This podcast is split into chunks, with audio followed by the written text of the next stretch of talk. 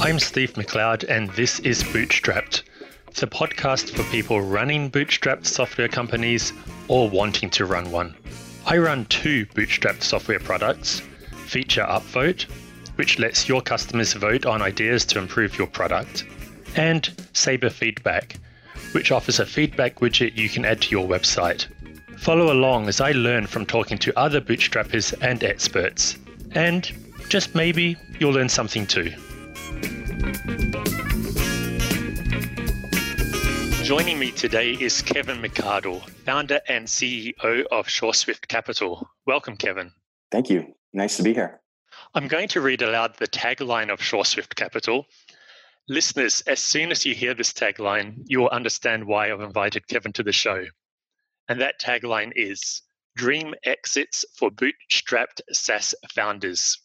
Kevin, as soon as I read that, I was hooked. Tell us about SureSwift Capital and how it can offer these dream exits. Well, SureSwift was founded a little over five years ago with the vision to acquire profitable internet based businesses.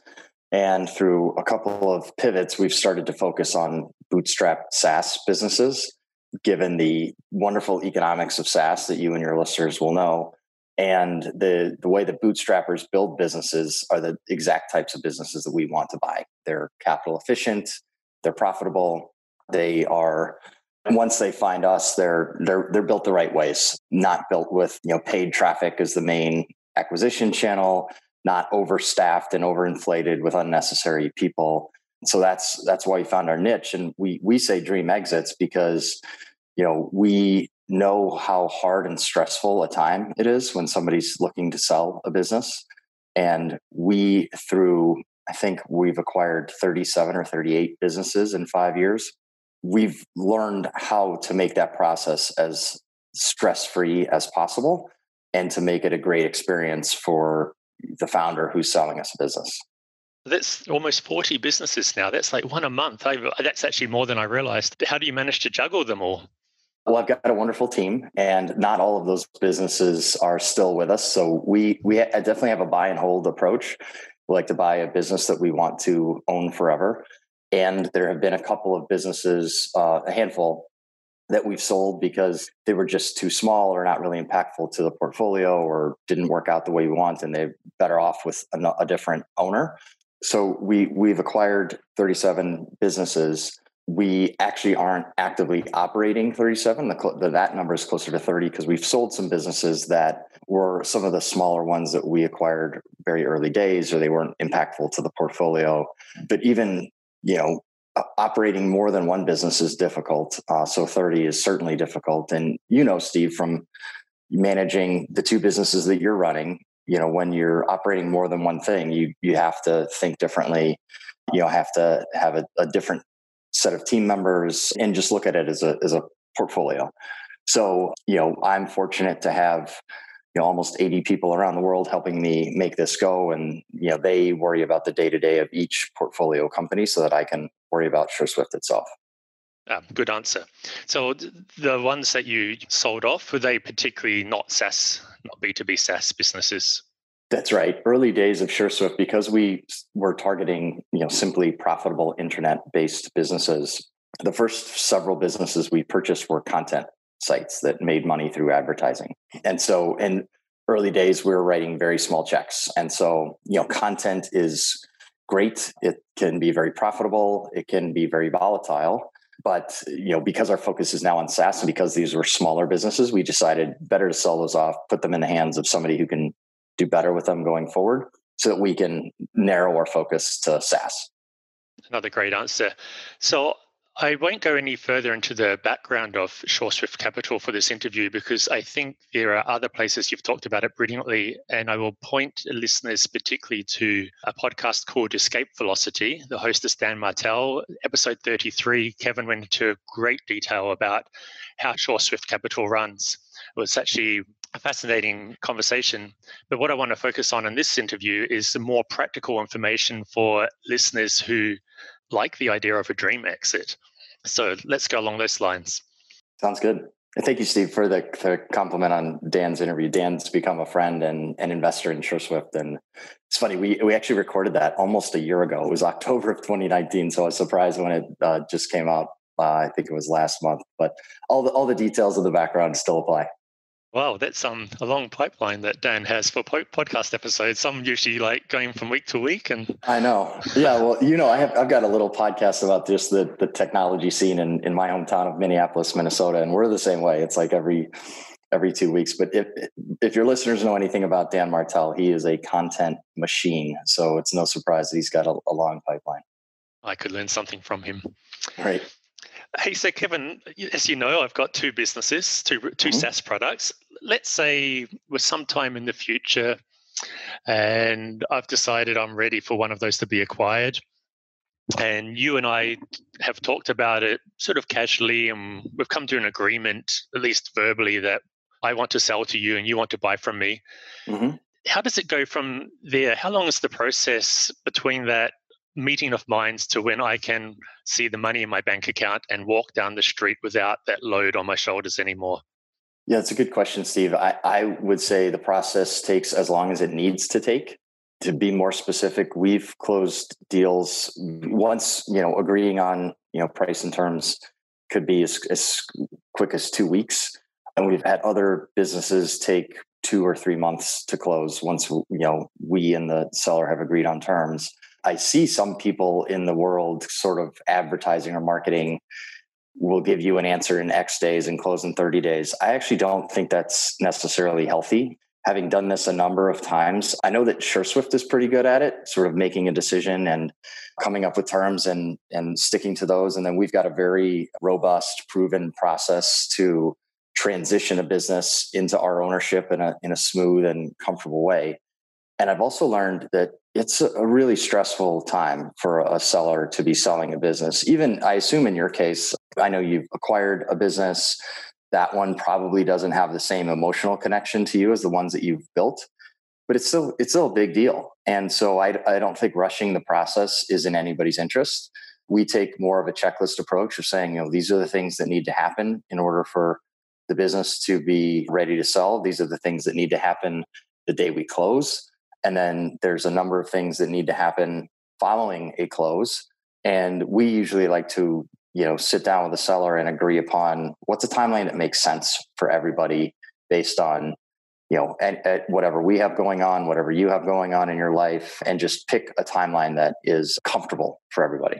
This idea that within a couple of weeks or a couple of months, I could be walking away from one of my products just it's mind blowing. I, I have a multi year timeline in my head of where I'm going with it. And it's, I'm uh, kind of like surprised it's actually possible that within a few weeks I could be done with it. It's really, really remarkable to hear that you've got that smooth process going. Well, it's it's because we've done it a lot. It's because I've got a, a, sizable team, and our team is built to acquire other people's successful businesses. I would say, you know, I, I don't I don't know that it's a great idea for somebody to just say, "I want to be done with this business by the end of the month and set about going going at that pace. I imagine if you have a multi-year plan, there are reasons that you know places where you want the business to be over that period of time or places where you want to be personally over that period of time. But yeah, it's quite it's quite possible to, you know, if you decide to sell a business. Now, time it can be appealing to be able to, as you put it, walk away from a business in relatively short order. And there are a lot of factors that go into like what is that business worth? And if you're really in a hurry to sell it, then that is probably going to raise some questions from the buyer, to be honest. You know, why are you in such a hurry to sell it? And what am I taking on? Uh, and it might um, constrain your options of who is ready to buy that business. But no, it's we're buying assets. The transfer of software from one owner to another is pretty straightforward. And you know, because we have a lot of experience doing this, there's no reason that the process has to take more than a couple of months at the at the at the longest. So you said that it can be a couple of weeks, it can be a couple of months, depending on how it goes. I assume there are some typical road bumps you you encounter over again that maybe you know how to handle them, but they're kind of a surprise to the seller. Yeah, um, So the biggest road bump that we fortunately haven't encountered a lot, but is is probably the the biggest bump in the road for any transaction is any sense of you know hiding uncomfortable information. I look at any business is going to have challenges or problems or things that aren't perfect. And that's literally true of any business. I can look at SureSwift and recognize there are, there are problems that we're not in the in in, in the uh, market to sell SureSwift. But if if we were, and somebody wanted to buy the whole portfolio, I, there are things that I would point out to that buyer and say, you know, I'm really proud of my business, but there's a couple things here that you should know so that you're able to handle them. One of the biggest bumps in the road that we find is that people actively try to hide those things instead of just being open and honest about them and figure out a way to, to handle them together. As I said, fortunately, that has happened very few times, but when it does happen, it's very disruptive. Um, there's a lot of bumps in the road that just come from the mechanics of handing over a, a, business. Like, for example, for some reason, even though they've been in business for decades, PayPal is just horrible at transferring yeah. from one owner to another. Sounds like you've had that experience, Steve. Just um, yesterday, yes. yeah, so sorry for picking a scab there. And you know, because we buy businesses from all over the world, I'm a I'm a big fan of Stripe and the, the way that they handle things. But transferring a business from we're based in the United States, so transferring a business from you know a European Stripe account to a US Stripe account is a little a little more complicated but like that is the first time we did that it was it felt like a, a, bump in the road. Now we just know how to get ahead of it. So you know we've got a, a like several page checklist of things that we have learned through experience to ask a seller you know what about this? What about this? Tom, another interesting thing that people might not realize but just knowing what are all the different accounts and bits of software that help your business go that need to be transferred. On the surface, that seems like pretty straightforward, Steve, right? Like you look at your business credit card, what are all the things that you get charged for every month from like your support desk software to any marketing things or whatever and if you go down that list you should be able to find the credentials and give them to you know my team and we take them over but it's shocking how like almost every business we buy there's something that the seller forgets even even the most detailed and you know, thorough uh, documentation. You know if, if you built a business up over a number of years there's just small things that get missed. So those are all as you put it bumps in the road not aside from the first one i, I mentioned of people actively trying to hide uh, issues they're just you know things that pop up that need to be dealt with and fortunately we've been through our experience, gotten pretty good at, at handling those things and looking out for them in advance instead of letting them surprise everybody. Sounds like you've turned them from road bumps to just steps in the process that are completely yep. predictable. And I guess that's the advantage of doing this over and over again. That's right. Yeah. So, what happens after acquiring in the initial weeks or months for the owner? Do they just look at the bank balance, do a little dance of joy, and then go and have an empty calendar for every week and every month ahead? Well, I hope they do a little dance of joy and they, in a normal circumstance, they don't have an empty calendar immediately. So we approach this with what's good for the seller and what's good for the business. And those are not necessarily one and the same. So when we try to structure, you know, we say dream exits. In, in, in reality, it, you know, some people might picture a dream exit as I get a pile of money and I don't have to do anything the day after we close the business. That's actually not good for the business itself. And what our smartest sellers realize is you're tied to your business in perpetuity, even after you don't own it. So we were talking before recording about the business you bought from, is it Mark Beamer? Matt Behrman. Sorry. Oh gosh, I butchered both. Matt, Matt Behrman. That's um, Saber Feedback. Saber feedback, right. I recently listened to your interview on that deal. Congratulations, by the way. It sounds like a really good transaction for both parties. Thank you. But Matt's name is tied to that business forevermore. Yeah. yeah. Uh, now, pe- people know you own it now, but he's the guy that built it. So it is in his best interest to make you successful. And uh, you know, the way I think of it is like the the smartest sellers know that, and they want us to be successful, even if they're not operating their business anymore and um, you know often there's a team involved and so we all want the team to be successful and have a good outcome after we take over a business so what we typically ask sellers to do is hang with us for a period of time. Like, you know, could be could be three months, it could be, you know, four, five, six. And we say for a period of a few months after the close, we want you to keep doing what you had been doing. So the calendar doesn't just all of a sudden go empty. Uh, you know, in the case of bootstrappers, often sellers there there are times where people are doing everything. Like I know Matt was. We're we're working with a, a seller right now who has no team. He does support tickets, he writes the code, he does the marketing, so on and so forth. So we need to hire a team to replace that person. And even in the case where there is a team hired, if the founder is doing anything, it's we have found it's in everybody's best, best interest to just keep doing that for a little bit of time, not long. But that helps us to really understand the business, get to know the team, get to know the, the processes and procedures so that we can take over gradually and in some many cases hire somebody specifically to replace what the founder has been doing. And then you know that period of time you know typically is two three months. And then we've got the keys. The founder can take their hands off the keyboard and have you know very few if any scheduled meetings maybe just once a week check in with our team help us with strategy help us with things that might come up that didn't come up in the first few months and then you know typically after after six months we and then this is all predetermined before the sale. It's not like we we figure it out as we go.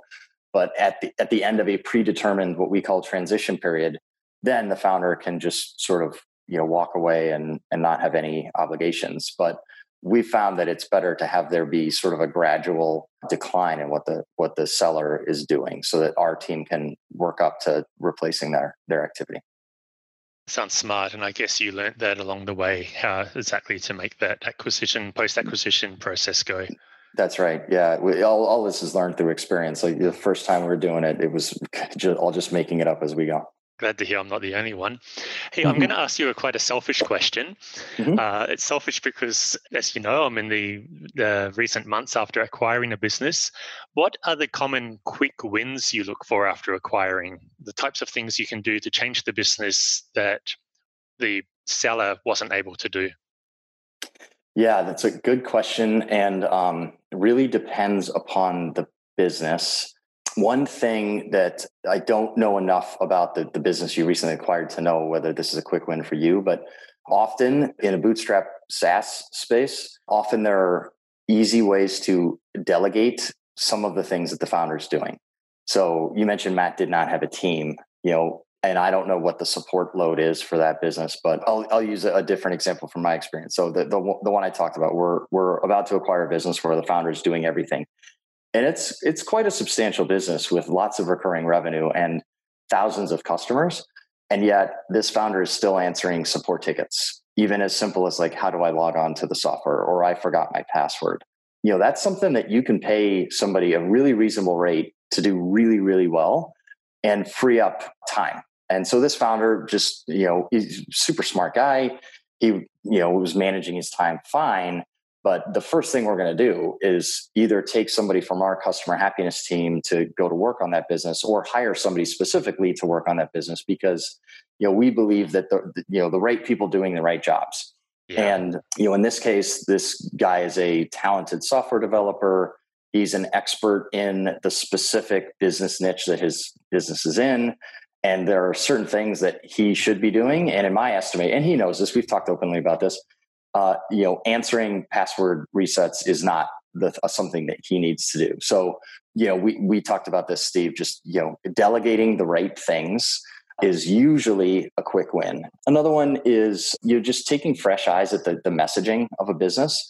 You know, sometimes, and I'm guilty of this too. Like you commented on our, our tagline of dream exits for bootstrap founders that's evolved over time. We think it resonates with people. And you know somebody buying our business might take a hard look at that and be like huh let's maybe think about how we communicate to customers. So that's something we do with every business is to you know look at the marketing of the business. There's some simple things to be more more prescriptive for for you and your listeners.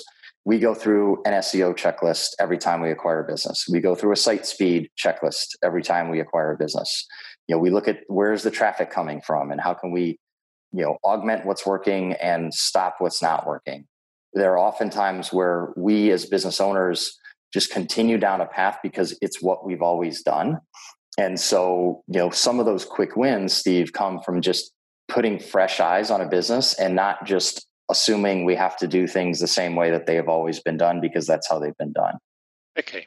Uh, one but does become blind to to things around one after a while, whether it's in a business or a house or anything. So yeah, I right. like that. Hey Kevin, in the time we have remaining, I want to do something a bit fun. Mm-hmm. I want to talk about the options and possibilities for a bootstrap business to be acquired at four different revenue levels. Sounds good. I, I guess you're the right person to ask. well, I'll certainly have some opinions. So let's start with a business that's doing a revenue monthly of about $1,000 to $4,000 US. So perhaps it's the classic side project. It's uh, the owner's got to a point where it's earning a bit of money, but realizes running a business is not what they want to be doing and want to turn this revenue stream into a lump sum of cash. How feasible is that at this level of income? Uh, definitely feasible. And I think at that level of income, there are thousands of people who would like to buy that business and are capable of buying that business. So at that stage, and and I think one of the things that I've observed in the five years of, of running SureSwift is the massive community that communities plural that are are built up around th- this whole ecosystem of running your own business you know bootstrapping specifically and the people that know they want to run their own business but either don't have the idea or haven't dedicated the time. And so I think you'd be surprised at how many people would be really excited about buying a business that small and have the financial means to do so. So, and, you know, because it's not a huge business, you probably want to try to sell that yourself, not engage a broker because, you know, a, a broker take a lot of brokers wouldn't, you know, uh, put the time in to actively market a business that size. And there are a lot of places you, your listeners, I'm sure, will be familiar with Indie Hackers as a as a great example of there are you know thousands of people on that site that want to get into the business of, of running something themselves, specifically in SaaS. Um, but you know don't have the idea or they tried a couple things and it hasn't worked and so acquiring somebody else's thing you know you, you you mentioned not a lot of traction but you know, if you've got paying customers, that's further than a lot yeah. of people have gotten, you know, so like, yeah, that's, you're, you're almost in the, the, the 1% club there of business owners. So yeah, I think, you know, anything that's making money, there are people out there that are, that are going to be excited about acquiring it. So I might go to Indie Hackers, make a post saying, I have this business, but I want to be done with it well, maybe I'd, I put it in better words than that. Uh, is anybody interested? We can get on the phone and talk about possibilities of you acquiring it. That's right. Uh, okay. You know, I mentioned Indie, Indie Hackers is a, is a is a forum. You know, there there are others, but you know that's the first place I would go. And I, you know, I'm a fan of Twitter. Mm-hmm. You know, mm-hmm. just tell the world I have this okay. thing that is is good, and for whatever reason, I'm ready to hand it over to somebody else who who is going to uh, take ownership of it. And um, you know, I've, I've seen in several cases people come out of the woodwork to you know acquire that thing. Okay, that's so quite the, the informal approach. Mm-hmm. Uh, I'm I'm quite surprised. I didn't realize that it was such a feasible thing. Um, that's that's wonderful news for I bet for some of our listeners who are in that place exactly as we're talking. So let's move up to say ten thousand dollars per month revenue, ten to twenty thousand dollars. So now we've got a business that's got real traction but maybe the owner feels they don't have the skill set or desire to keep it going, or maybe they just want to turn that revenue into something that gives them a lot of certainty in life, you know, pay off their, their mortgage or other debts. How feasible is an acquisition at that level and how might one go about it? De- uh, definitely feasible as well. So, as you go up the different levels that you're describing, the number of buyers will get fewer. But at this level, there's still, I would estimate, thousands of people that have the financial means uh, and the uh, operational ability to take on a business of this size. If you're getting to this level, you might want to look at are there specific people you want to target to whom you want to sell this business. So at the at the you know the earlier stages, I think you said one to four thousand in monthly revenue.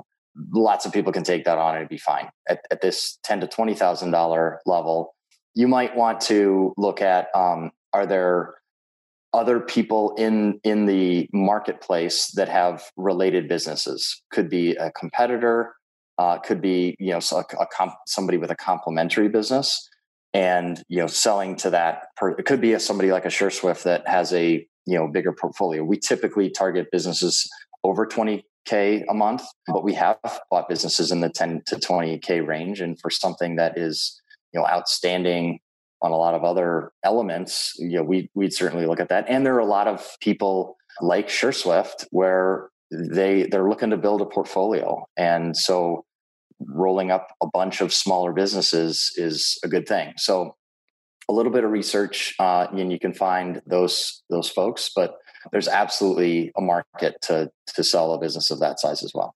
Okay. Another option, Steve, if you're not, if you don't have the desire to keep going and operating that business yourself, an option is hire somebody to run it for you. Obviously, that sucks into the profits, but you know, again, there are you know thousands of people out there in the world that would prefer to kind of run their own thing than to be you know a cog in the machine working for the man. Okay. And you know that might have the skills. It, of course it depends on the business but you know if you've got skills for you know as a product person or a digital marketer or you know if it's it's super tech heavy if you're you're a skilled developer that's got business savvy you know somebody you know it, like yourself who maybe wants to move on from a project but you don't need the the cash hire somebody to manage that business and you can sort of have the best of both worlds where you don't have to think about it every day if you hire the right person but you can also still maintain that asset if you want the recurring revenue versus the the one time windfall payment oh that's interesting that's also something i hadn't thought about and i think that could apply to me in in the in the future perhaps mm-hmm. oh man i could do a whole podcast episode just talking about how to go about that mm-hmm. Okay, so moving up to the next level, this is 25,000 to $50,000 revenue per month. As far as I understand, this is the SureSwift sweet spot. Um, well, yeah, we we like to say north of 20k, we're we're interested, but we don't put a cap on the size of business that we are interested in. Um, but yes, this is this is the type of thing. If you're at over 25k a month, it's probably a well-aged business, you know, that's got a big customer base. You probably have a team operating it. And yes, this is absolutely our sweet spot. And any of your listeners that are in that range that decide that they are ready to go do something else or decide they want that that dream exit, then we'd love to talk to them. Okay. And if it's not a B2B SaaS, so which is not so it's not in the typical business you acquire, what would be another approach where, one might be well, one might be able to look at for that? Yeah, so uh, there's a couple things. I don't like to necessarily point out specific brokers or like competitors publicly, but if you look for, you know, at this size, it might make sense to engage a broker to okay. help sell your business. You know, because I mean, the fees that the brokers take are quite large, in my yeah. opinion. Yeah. You know, like, you know, we're, we're looking at 10 to 15% of the sale price going to the broker, which is meaningful. Yeah, I was surprised at how high that was when I got a evaluation from a broker last year, I, and and there was no negotiation possible. I I pushed back, and they were like, "No, nah, that's it. Unless your yeah. business is selling for more than a million dollars, sorry, but that's the that's the fee."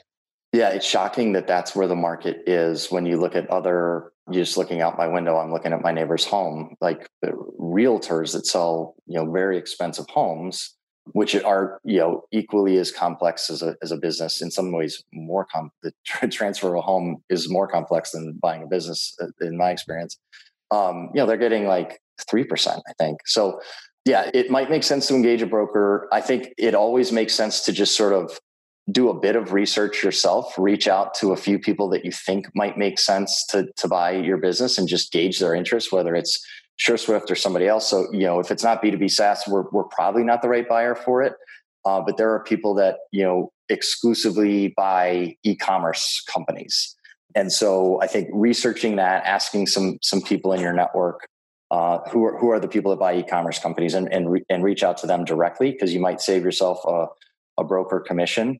Another, we've mentioned Indie Hackers, which I'm a, I'm a huge fan of what Courtland and the gang do over at Indie Hackers. Another group that is relatively new to the scene, but I really like what they're doing is called Micro Acquire. Have you heard of them yet? Steve? I haven't. I haven't. Micro Acquire. Micro oh. Acquire, uh, and I, I, mentioned I don't, uh, you know, name brokers, but these guys aren't broker. It's a. I'm a click to. Fi- yeah, Andrew Gazdecki is the founder. Andrew has had a couple. I don't know him well, but what I know of his story, he's had a couple of business, you know, exits himself, and I got the impression like you know good for him financially, but not necessarily the best process in the world.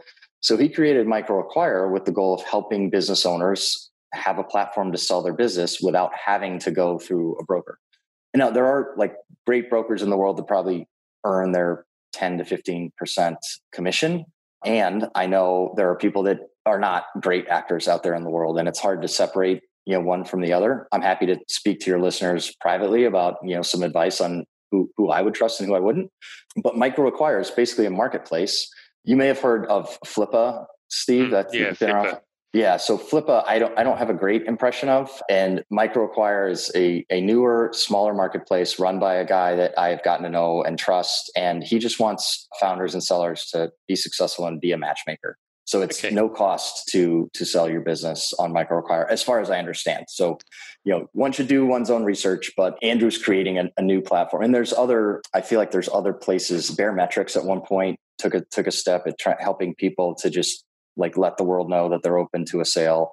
Uh, so I, there's a lot of um, change and disruption happening in the space, which I think is all net positive for business owners five years ago when I started this, yeah, I was listening to podcasts of people didn't even realize it was a it was a thing that you could sell a business, uh, you know, a, an internet based business like the ones that you and I operate. I think we've gotten past that, but still, like, okay, how does it work? What are the pitfalls? How do you find a buyer?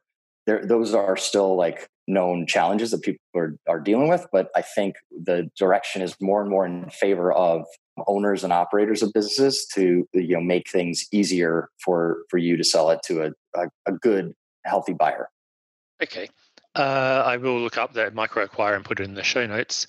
The, the last revenue level, maybe it's the same answer. Uh, let's say you've got a business doing 100K, $100,000 per month or more, probably a dream revenue for most of our listeners, but I do know at least a couple of our listeners who I'm in contact with sometimes are above that level. So let's briefly consider it. How, how would you go about selling? What, how does that type of revenue change things?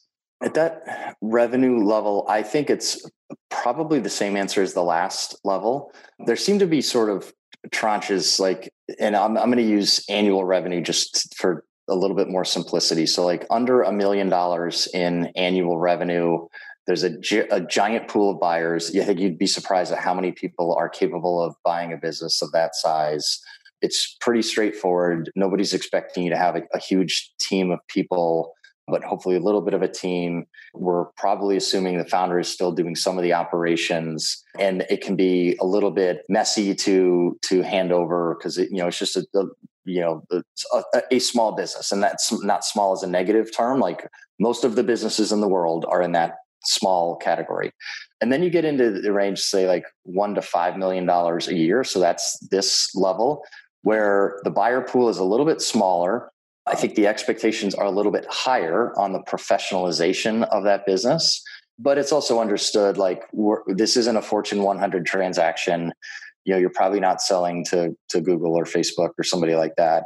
You're uh, selling to a smaller buyer. There's somebody like SureSwift with a portfolio or somebody that has a strategic angle on that business. And so that's kind of how I, I think of that, you know, one to five million dollar range.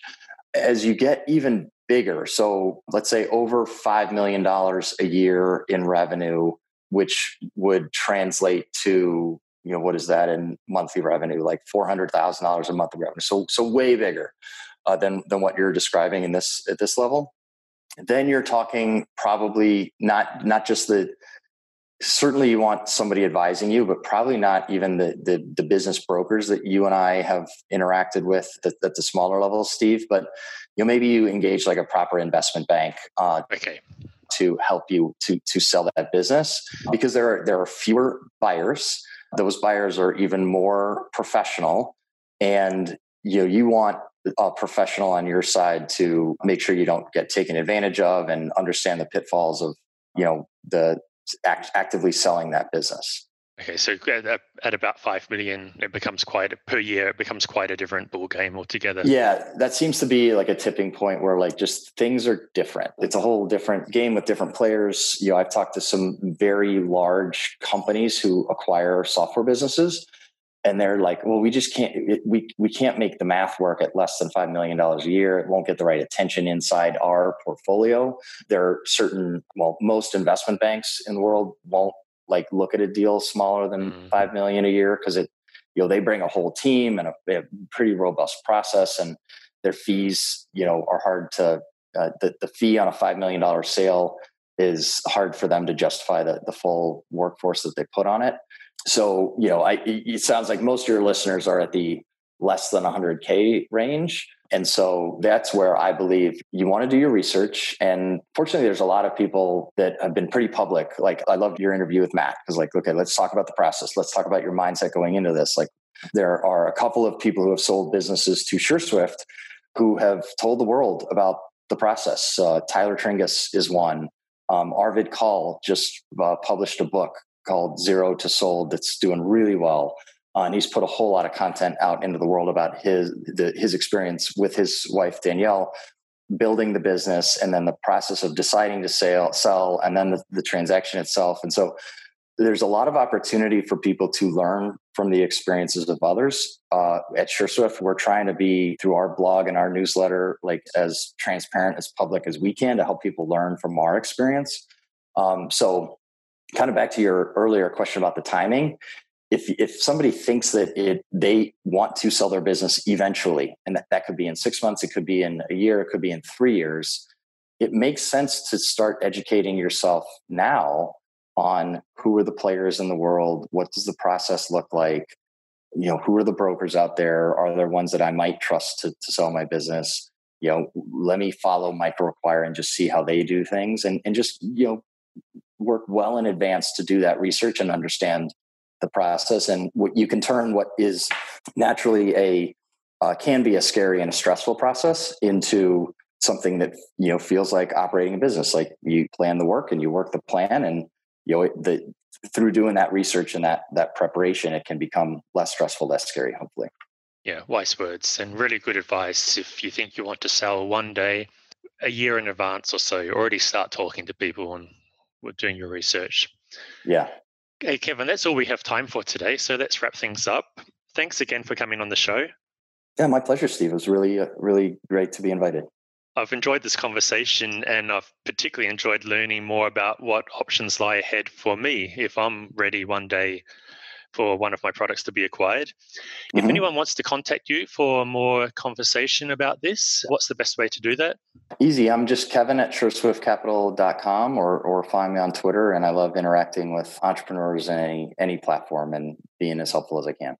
Okay, I think more than most of our guests, you'll probably be contacted by somebody because there's something very concrete about this.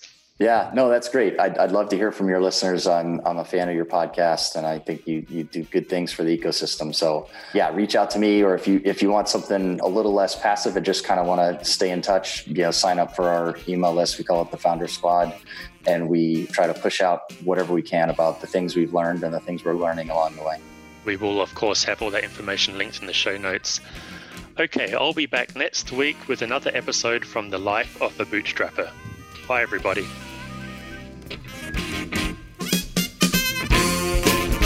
That concludes this episode of Bootstrapped. You can discuss this episode and other bootstrapping topics on our forums at discuss.bootstrapped.fm.